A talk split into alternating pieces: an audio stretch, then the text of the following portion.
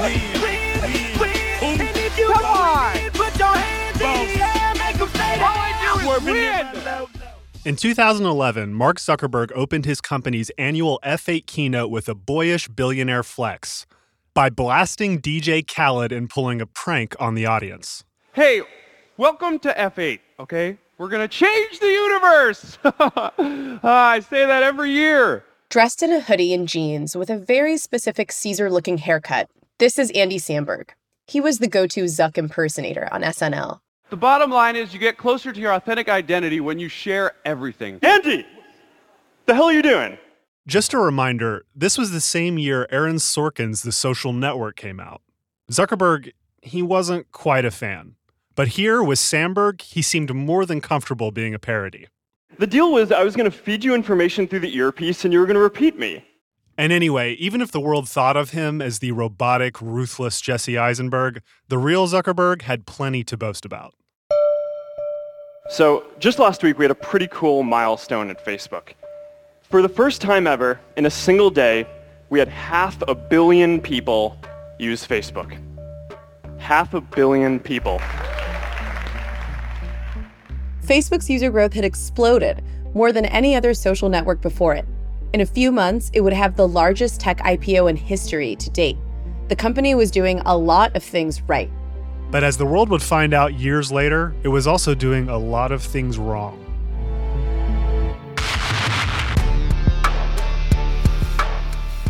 This is Land of the Giants, and this keynote, it's Facebook and Zuckerberg right in the middle of a critical moment. An era of supercharged user growth, when the company built the unique internal culture that still powers it today. And a time defined by one big bet Zuckerberg's attempt to turn Facebook into something much bigger than just a website, to make it the central platform for all social activity on the internet. It's a bet that ultimately didn't pay off the way Zuckerberg envisioned. But it was still formative for Facebook and its impact on the world. If our first episode brought you into the beginning of Zuckerberg's vision for connecting at scale, this story is about the consequences of pursuing that vision at full speed. Because Zuckerberg's bet, it led to one of the biggest blows to the company's reputation ever the Cambridge Analytica scandal.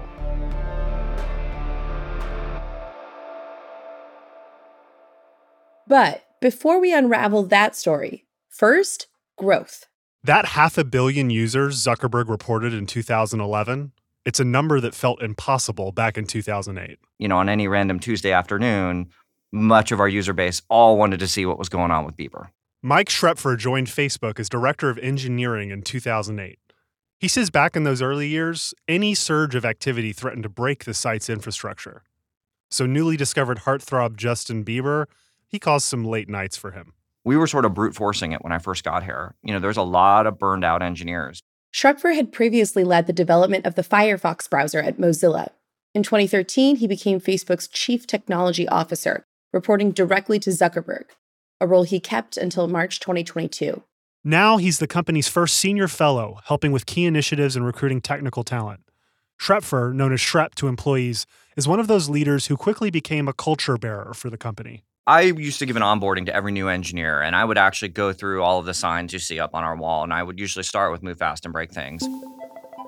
Move fast and break things was so popular that it became part of the greater Silicon Valley lexicon, and later, a mantra that Facebook's critics would latch onto. The original version of it is move fast and don't be afraid to break things, right? Which sounds like a subtle change, and it got shorter to like fit on a poster. But the problem with move fast and break things is like it makes the break things part feel like an imperative, like you should go do that. And that is not at all the intent.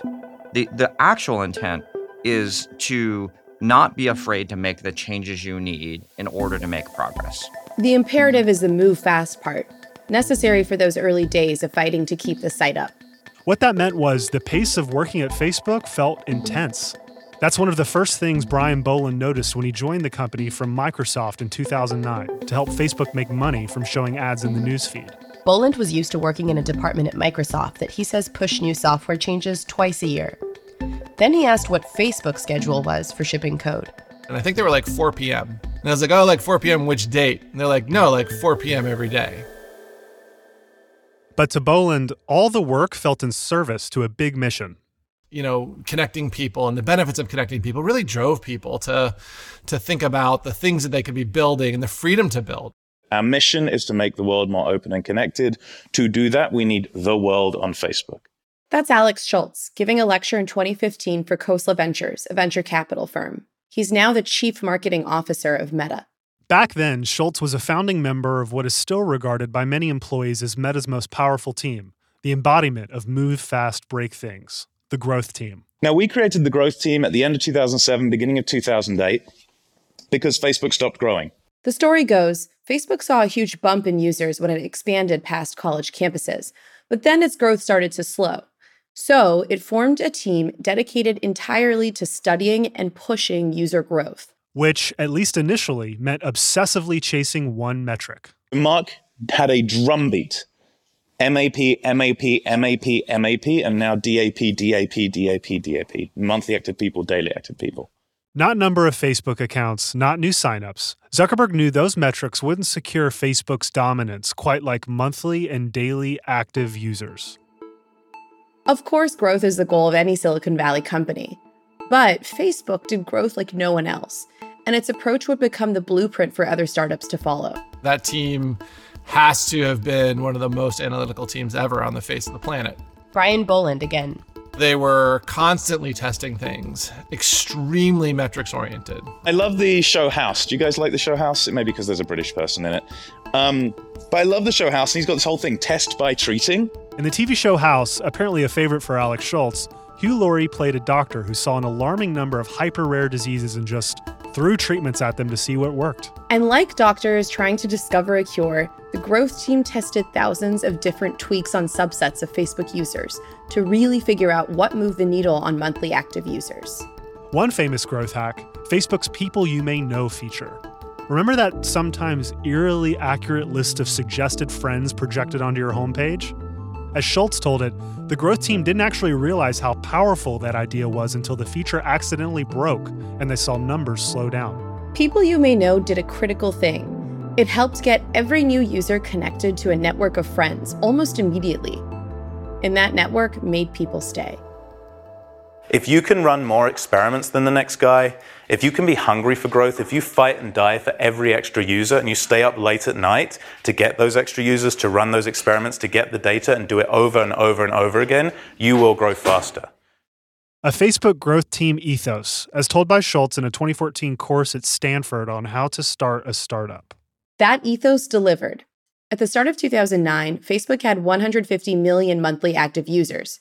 Start of 2010, 400 million. And following the metrics, doing exhaustive testing, that seeped into Facebook's culture at large. Yeah, from my experience, the metrics focus was just uh, the be all end all, right? And I think, you know, we'll foreshadow some of the things that you see in the future where it turns out that metrics don't tell you exactly what's happening underneath those metrics, right? There's a huge, important human side that gets lost when you start chasing metrics. This is one of the tensions that would inspire Boland to leave Facebook in 2020. But that is for a future episode. It's worth noting that from early Facebook's view, growth had to be the be all end all, because the most valuable thing Facebook offered its users was connections to their friends. It's the classic network effect. Facebook's success would ultimately come from its scale and never losing the hunger for that scale. I mean, interesting thing about Facebook is it, it's a place that always styles itself an underdog. Alex Stamos started as the chief security officer at Facebook in 2015. Facebook had 1.4 billion monthly users by that point, so the fear that it wouldn't be able to grow was long over. But even then, its early sense of survivalism still ran strong. And as with everything, this came directly from Zuckerberg. I think one of the things that really drives him is the idea of obsolescence and the idea that Facebook will become irrelevant. He's very aware that you drive up and down 101 and the sides of the freeway are covered by the bones of ancient dinosaurs upon which other companies have built themselves, including Facebook itself. Stamos is being literal here. Facebook's headquarters in Menlo Park are built on the old campus of Sun Microsystems, a Silicon Valley giant of yore that felt untouchable for 25 years and then failed to innovate for a new era. When Zuckerberg bought the campus, he kept the aging Sun sign out front. He just turned it around and put Facebook's logo on the other side. It was Zuckerberg's message to the entire company that Facebook was always at risk of being disrupted. because no matter how many users it amassed, Facebook was still just a website. In the end, another social network could come along that offered a better experience, and all those users could just leave. This is key to the next part of our story the story of Zuckerberg's ill fated attempt to build Facebook into something much stronger than a website. His attempt to own the social layer of the internet and build Facebook into a platform. In the technology world, platforms are the holy grail. You think of like Apple, you think of like Microsoft, like they're all like platform companies. That's Ruchi Sanghvi of early newsfeed fame. And here's what she means by being a platform company. Let's take Microsoft as an example. Microsoft dominated the PC industry and still does to this day, thanks to Windows. If you don't use a Mac, chances are your computer is powered by Windows and chock full of other Microsoft software, like Office and Outlook. Microsoft actually got in trouble with the US government in the 90s for how it bundled its Internet Explorer browser with Windows. Platforms are powerful. Zuckerberg once called Bill Gates his hero. He takes a lot of his cues from Microsoft. He also took its money. In 2007, Microsoft invested in Facebook, giving the young startup $240 million in exchange for a 1.6% stake in the business. It was the same year that Zuckerberg saw his own Windows opportunity, his way towards becoming a platform. The idea was anything people do online could have a social component, and all that could be powered by Facebook. So when we thought about how Facebook, the product, could be a platform, we realized that there could be an entire ecosystem of developers, not just Facebook engineers, who could build applications that users would like to use. That would be the first step bring more social experiences into Facebook by inviting outside developers to build social applications on the site. Applications that would appear as widgets users saw in their news feeds or profiles, like little quizzes or playful features like a super poke. The first iteration of Facebook Platform, that's literally what it was called, launched in 2007 you know, at the time, like it was just exciting and fun. And here's all this awesome stuff that can be built. And we just wanted to see it built quickly. Mike Schroepfer Frame Platform is a way to release pressure from Facebook's burnt out engineers and scale more quickly. Because now, Facebook wouldn't be under pressure to build every possible experience for users by itself.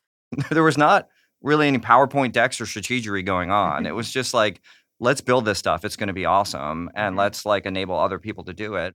This open invite to developers, it was a radical idea at the time.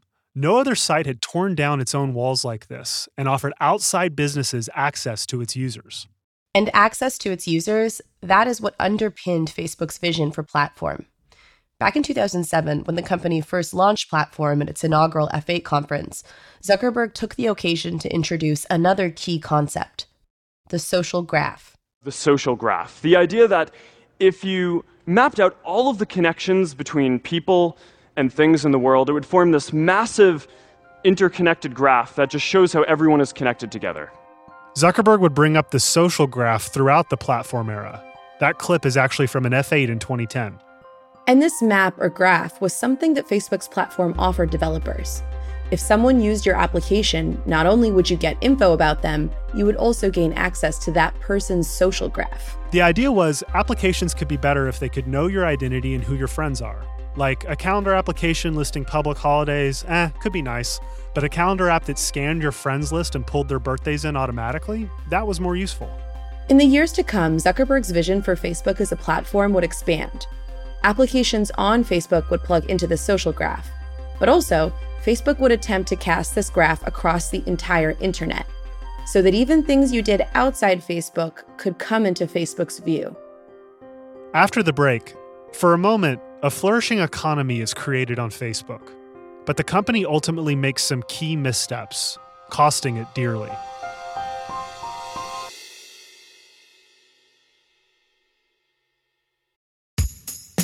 Michael Cohen, Trump's former attorney, fixer, and friend, testified this week in Manhattan. Todd Blanche is upset because he knows that he looks like a fool right now representing Donald Trump. It is the stupidest opening to a cross examination I have ever heard, and I have heard a lot of stupid stuff. I'm Preet Bharara, and this week, Katie Phang, host of MSNBC's The Katie Phang Show, joins me on my podcast, Stay Tuned with Preet, to talk about the latest court news from Trump's trial. The episode is out now. Search and follow Stay Tuned with Preet wherever you get your podcasts.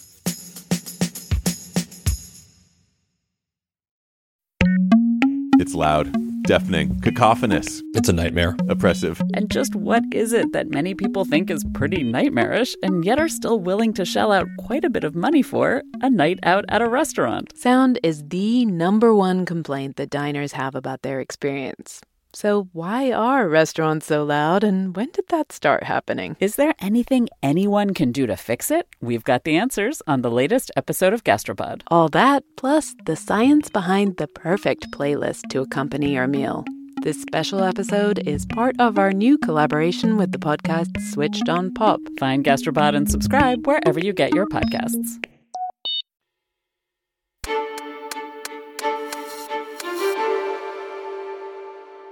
Mark Pincus was already a Silicon Valley veteran by 2004. Sean Parker had worked for me at my first startup when he was 14 as a summer free intern. Sean Parker, as in the guy played by Justin Timberlake in The Social Network. Well, I founded an internet company that let folks download and share music for free.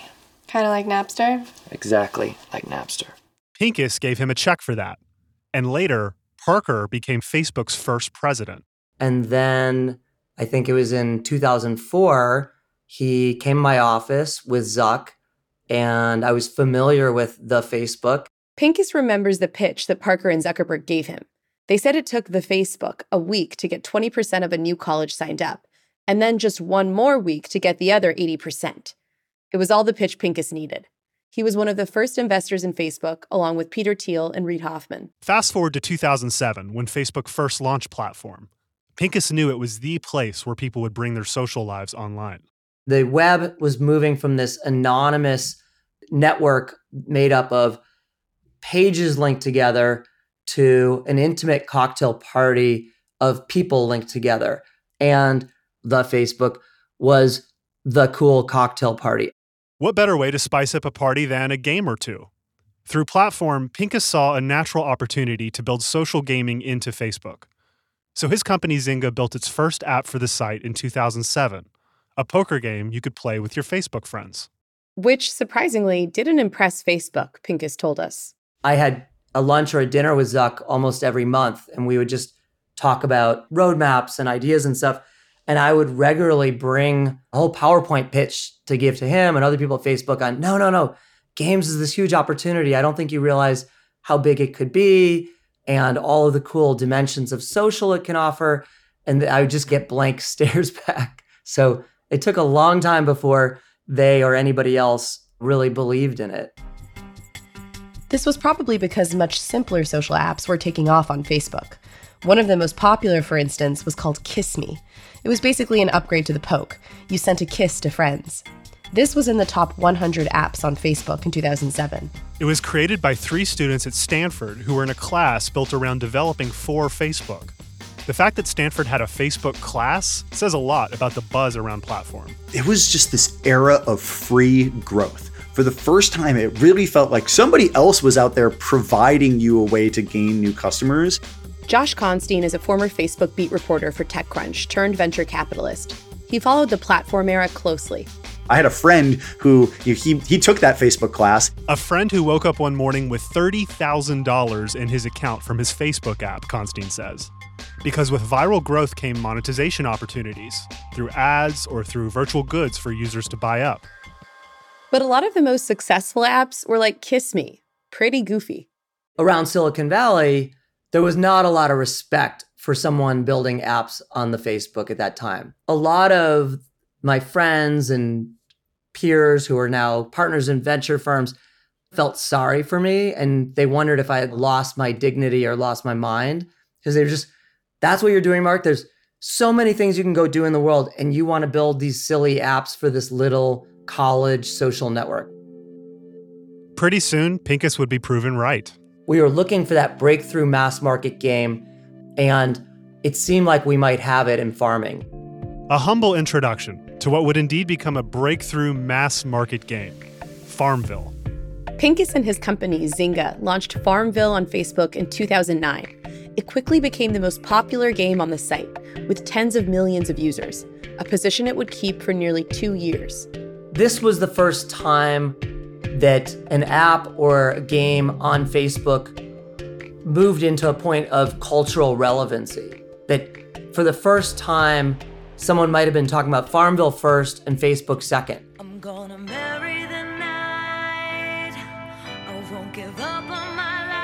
Farmville became so culturally relevant, it's where Lady Gaga decided to release one of her singles, even though it had no connection to farming.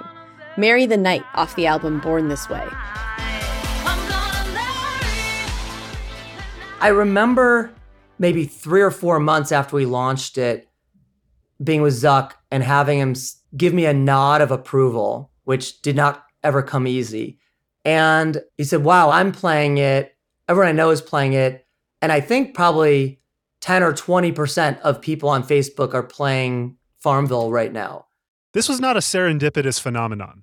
Farmville grew so quickly because it leveraged Facebook's newsfeed. Farmville was the first game we built with the feed in mind, that we literally built game mechanics that you would play out through the feed. We built one feature mechanic called the chicken coop. Your chicken would hatch eggs that would post to your feed.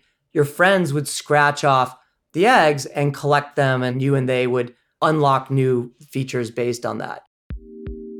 This was in step with Zuckerberg's vision for Facebook as a platform, for outside developers to make the newsfeed richer with more kinds of content. And so Zynga and Facebook, for a moment, they became symbiotic organisms.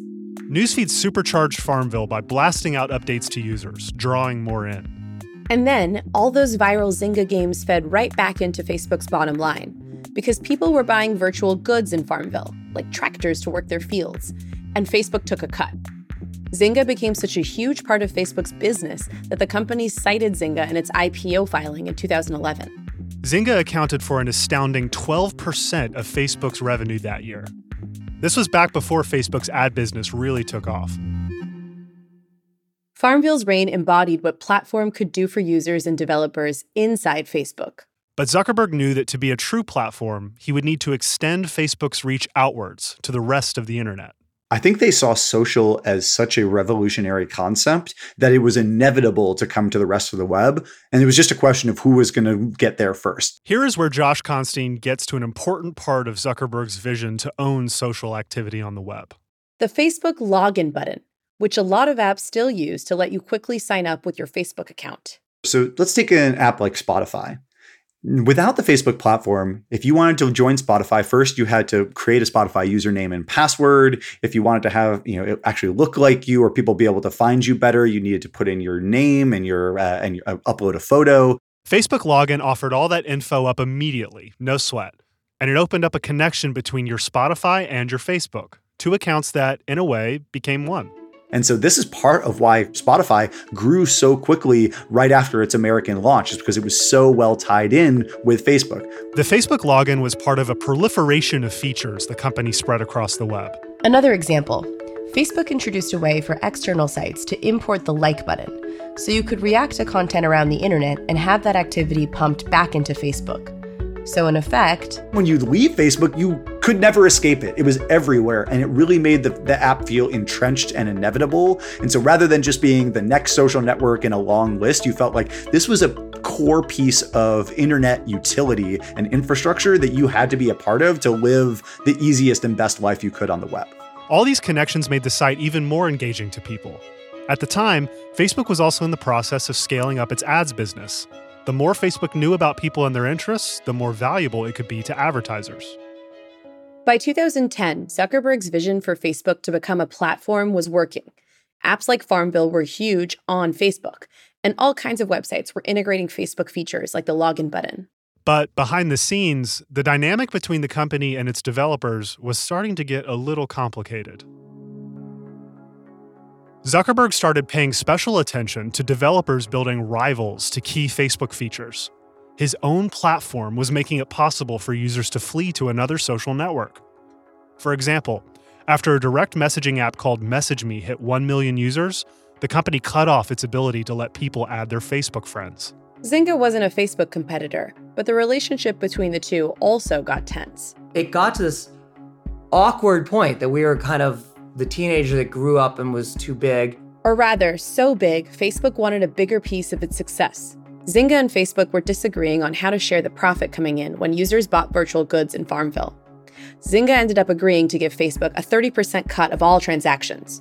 And Facebook, in turn, agreed to help Zynga make money from ads in future games that would exist outside of Facebook. But there was a problem. Games like Zynga's were spamming users with notifications, which, to be fair, Facebook originally designed for supercharged growth as Josh Constine put it. I would say that free virality as a concept is just unsustainable always. And it lends to this concept of the bizarre love quadrangle that Facebook has to constantly play with. So you can see there's four major stakeholders for Facebook there's the company itself and its bottom line, there's the developers that are building functionality that enhance the usage of it and entrench Facebook, there's the advertisers that actually pay Facebook, and then there are the users. And it has to make sure to constantly prioritize prioritize the user because all the other parts go away if it doesn't. The system Facebook built had become too unruly. Facebook said, uh, enough is enough, and they dialed back some of that uh, that virality, and you saw a bunch of game companies hit the skids really quickly. Facebook's platform changed a lot as the company's priorities shifted, eventually leaving even its biggest developers like Zynga reeling. Here's how Pincus recalls what happened. Facebook consciously decided to change strategies and they changed their algorithm so that the apps you saw on your homepage moved from being the most engaged apps, the ones you use the most, to the most recent ones. And since we were the oldest apps you had with Farmville and Poker, we were no longer on the homepage of anybody and had a painful time as a public company and missed our guidance. We asked Pincus if he misses the glory days of the Facebook platform when Zynga was at its most ascendant. I'm nostalgic for a time when distribution was available. That it didn't matter whether you were a kid in a dorm room or a big company, everyone had the same opportunity. I'm not nostalgic for being a, a developer buried inside of someone else's platform where you're kind of a fly on this elephant's ass. And if they decide that they want to run to the left, you're going left today. And you might not have known when you woke up you were going left, but that's definitely where you're going. Facebook became too unstable and too unpredictable of an elephant. By 2013, Facebook was losing its shine as a platform for developers to build social apps on. And as that shine was dulling, Another Silicon Valley company was winning developers over to the next big platform. An iPod, a phone. Are you getting it? And we are calling it iPhone. A moment you just might be familiar with. This is Steve Jobs announcing the iPhone in 2007. The same year, Zuckerberg announced Platform and bet on the social graph as the future of the web. It may not seem obvious, but Steve Jobs' bet on mobile would quickly come into direct conflict with Facebook's. What it wanted to be was where you discovered everything you do on the web. And because it didn't own the mobile device, it lost that war. By the end of 2011, users weren't having their cocktail parties on their computers anymore. And Facebook was late to where everyone was going. Facebook's early mobile approaches were pretty terrible. The mobile website hardly worked. the first version of the Facebook app, you didn't land on a newsfeed. You landed on an, a grid of nine different icons of all the different features that you could use on Facebook. Ultimately, the rise of Apple's App Store would provide the biggest blow to Facebook's original platform dream. Facebook thought it was going to be the developer platform for the web Apple decided it would be the developer platform for the phone. And there was no denying that smartphones, they were going to be big. Facebook found itself in Zynga's shoes. If it wanted access to iPhone users, it would have to be a developer on Apple's platform. That meant giving Apple a 30% cut of transactions and abiding by the App Store's rules. And Facebook developers like Zynga, already burned by changes to the platform, began moving their efforts to mobile too. Smartphones were the future of how people would use the internet, and Facebook needed to be where the action was. It went into a mad dash to build native apps for the iPhone and Google's Android operating system. That experience truly taught Mark this lesson that if you don't control the computing platform, you are always beholden to somebody else. It wasn't the only hard lesson Zuckerberg would learn from platform. Though the next one would take a few years to land. And it all began because Facebook left one door through platform open for too long. The ability to give away data about your friends. For Facebook to let you give that data on behalf of your friends to a developer, I think that's where they really cross the line. When you logged into Spotify with Facebook, when you played Farmville, even when you sent a virtual kiss with Kiss Me, you gave that third party access to a lot of your Facebook information and even information about your friends, your social graph. And that made people uncomfortable. Now, we know that some people are scared of, of, of pressing this blue button. It's some of the most common feedback that we get on our platform. This is Zuckerberg at Facebook's F8 conference in 2014. We've also heard that sometimes you can be surprised when one of your friends shares some of your data with an app. And the thing is, we don't ever want anyone to be surprised about how they're sharing on Facebook. So we're going to change how this works. It was here in 2014 when Zuckerberg announced that Facebook would limit the ability for developers to access someone's social graph. And according to Josh Constine, people didn't seem to really care. I was there at the the briefing when they sort of announced that and nobody else covered it. It was such a minor idea that like, oh, Facebook's going to start to like crack down on the data that you can give away about your friends. Zuckerberg may have made the right move to restrict the data Facebook shared with developers, but he didn't do it soon enough to catch this.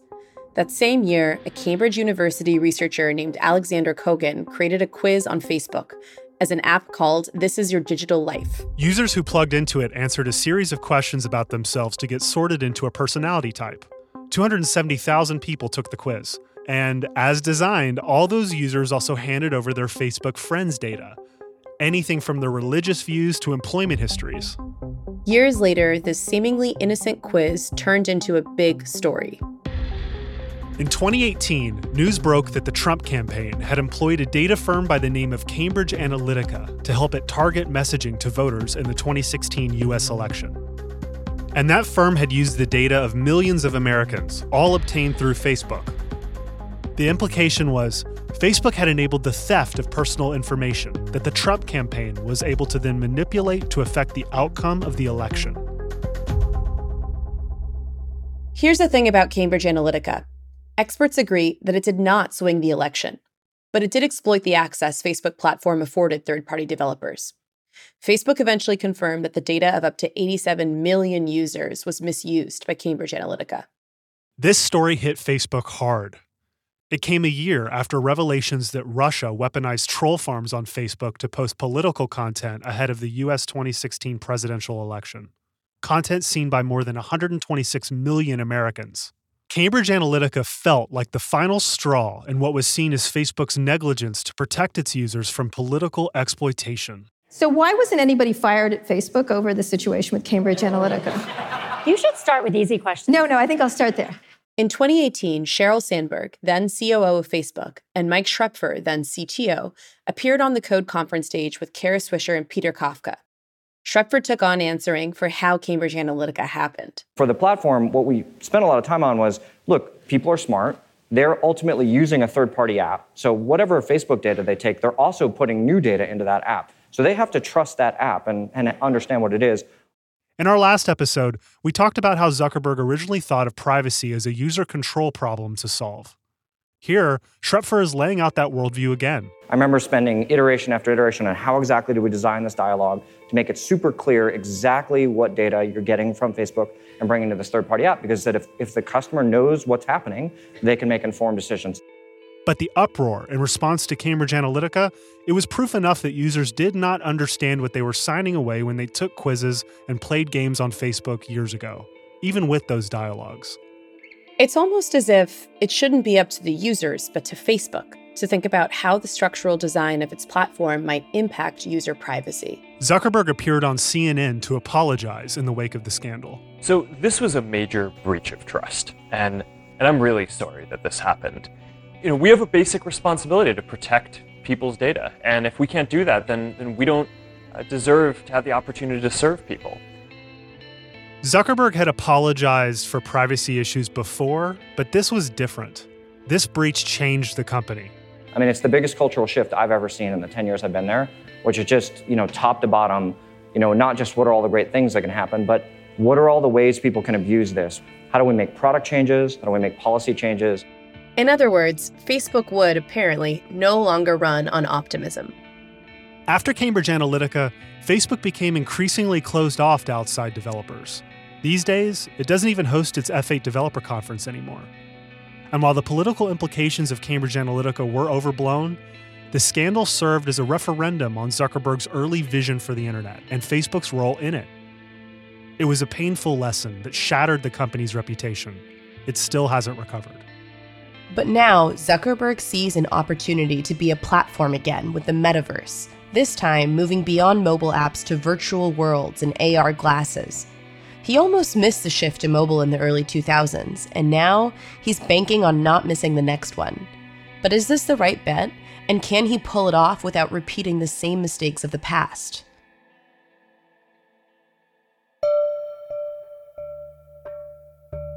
That's for later in our series.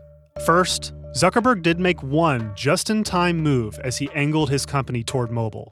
He bought a little photo app called Instagram. Now, Instagram is the crown jewel of Meta's social media business, providing it the longevity and cultural relevance it needs to fund its future.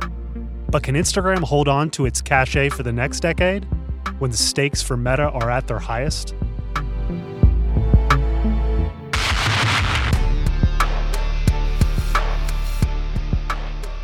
Special thanks to Will Larson and Chris Mako, who took time to chat with us about their experiences as developers for Platform. Land of the Giants, the Facebook meta disruption, is a production of Recode, The Verge, and the Vox Media Podcast Network. Megan Cunane is our senior producer. Production support for this episode comes from Cynthia Betubiza. Jolie Myers is our editor. Brandon McFarland composed the show's theme and engineered this episode. Samantha Oltman is Recode's editor in chief. Jake Kastrenakes is deputy editor of The Verge. Art Chung is our showrunner. Nishat Kurwa is our executive producer. I'm Alex Heath. And I'm Shirin Ghaffary. If you like this episode, please share it and follow the show by clicking the plus sign in your podcast app.